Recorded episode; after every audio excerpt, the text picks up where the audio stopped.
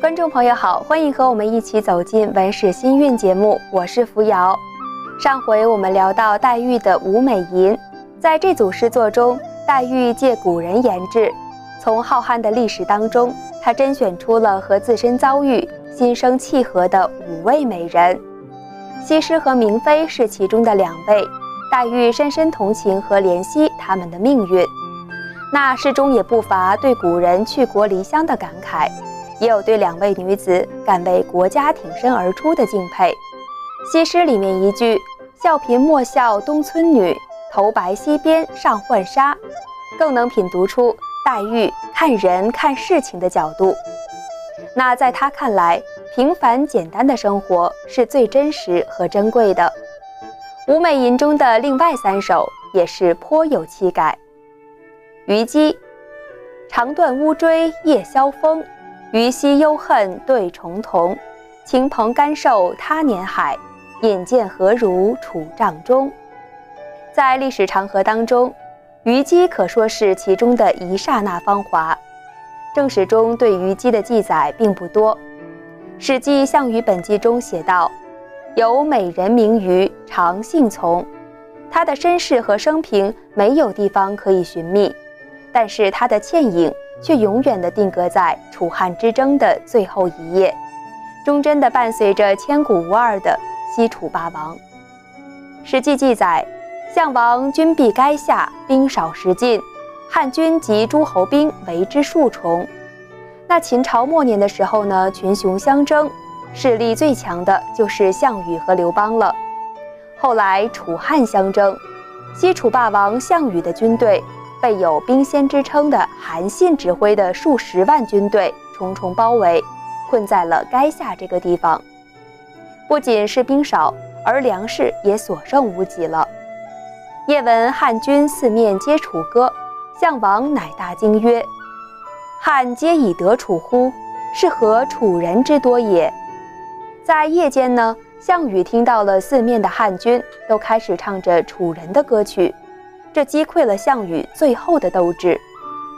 他以为汉军已经占领了楚地，不禁问道：“难道汉人已经拿下楚地了吗？为什么这里有这么多的楚人呢？”一时间悲从中来，于是他和虞姬在帐中饮酒悲歌，留下了千古绝唱《垓下歌》：“力拔山兮气盖世，时不利兮骓不逝。”骓不逝兮可奈何，虞兮虞兮奈若何？而这位美人能做的也只是歌声相和，舞姿相伴。后来，虞姬常常走进文人墨客的笔下。传说中，虞姬手持佩剑，结束了自己的生命。或许她是恨，没有看到项羽称帝，又不可长相厮守，于是，在决战的前夕。虞姬把一线生机就许给了霸王，这是成语“四面楚歌”的典故。那霸王别姬的故事也由此经久不衰。而如今黛玉在诗中的最后两句再现了引荐诀别的画面：“晴蓬甘瘦他年海，引荐何如楚帐中。”是写当年有两位被楚投汉的将军。那黛玉在这里将虞姬和这两位将军做了含蓄的比较。其中有黛玉对虞姬的赞赏，其实也流露出黛玉自己的忠义还有气魄。另一首《绿珠》或许是在说女子的忠贞不渝。瓦砾明珠一粒抛，何曾识味众娇娆？都缘玩服前生造，更有同归未寂寥。绿珠是西晋石崇的宠妃。那《晋书》形容她美而艳，善吹笛。石崇呢，生活豪奢，性情凶残，对人命是不甚爱惜。而有关绿珠的故事，最有名的莫过于金鼓坠楼的典故。曾经有一个名为孙秀的权臣向石崇讨要绿珠，被再三拒绝之后，恼羞成怒，他设计陷害石崇，想要将他置于死地。那当大军团团围住石崇饮宴的高楼时，石崇无奈地告诉绿珠：“我今为尔得罪。”实际上，这里很难说石崇是否真心的爱恋过绿珠，但是他并不计较。绿珠泣下沾巾，没有任何畏惧，说：“当笑死于君前。”说罢，他纵身一跃，香消玉殒。历史上的美人可歌可泣的那么多，而黛玉这里又挑出了绿珠作诗一篇，这是为何呢？大概是他和虞姬、绿珠都有着相似的决绝，还有义无反顾。身为女辈，甚至是歌女，他们在歌舞场上风光浮艳，有君王富豪的眷顾，而他们生命的光点却远不止于此。两位美人的灵魂中充满正气，直贯云霄。他们懂得进退，自尊自重。当然，这也是每个人都应该遵守的原则。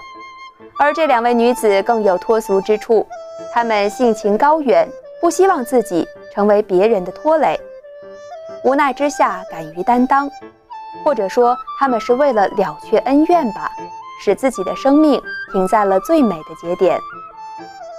鸿福，长揖雄谈太自疏，美人巨眼识穷途，诗居于气阳公墓。岂得羁迷女丈夫？最后一位出场的美人，终于给整篇诗作带来了一抹明媚的亮色。或者说，黛玉是借一名传奇女子，写出了自己的心声，还有期盼。在隋唐之交的乱世之中，一位慧眼识英雄的少女，遇到了风尘中身怀王佐之才的英豪，萌生出了大胆而又潇洒的心愿。当时的洪福不过是杨素府中的婢女，而李靖呢，也只是个怀才不遇的穷途小子。但他们都希望在这风云变幻的尘世中立下一番作为，最终辅佐大唐圣主李世民平定天下、安邦治国、同享富贵。年轻貌美、机智果敢的红拂女和李靖的相识，其实也就好像是黛玉见到了宝玉一般。他们第一次的会面，两人便有了惺惺相惜的感觉，都认为对方是旧相识，互相之间有一种特别的理解，还有安慰。黛玉用“岂得金迷女丈夫”这一句诗作为结尾，这一句诗英气而又爽迈，或许正是她想要对曾经的吴美人、对自己，甚至是对世人最想说的话。哪怕是在浊世之中。时运不佳，事不如意，那又如何呢？人不就是要坚守心中的操守和信念吗？这五位美人可能都是黛玉心中女子本来的样子。她以诗明志，也有可能这是黛玉联想到自己的身世，有感而发。不过从中我们不难领略到，那时的女子是拥有怎样的气节和操守。古往今来，人们常常称道中国历史上那些英勇无畏的大丈夫，谁想到这些女子留下的芳魂也是有千载余香。加上上次的西施和明妃，就是黛玉的吴美吟了。林妹妹随意的几笔，却写出了悲欢古今同的深刻意味。好了，今天的文史新韵就先和您分享这么多。非常感谢您的关注和支持，我们下次再见。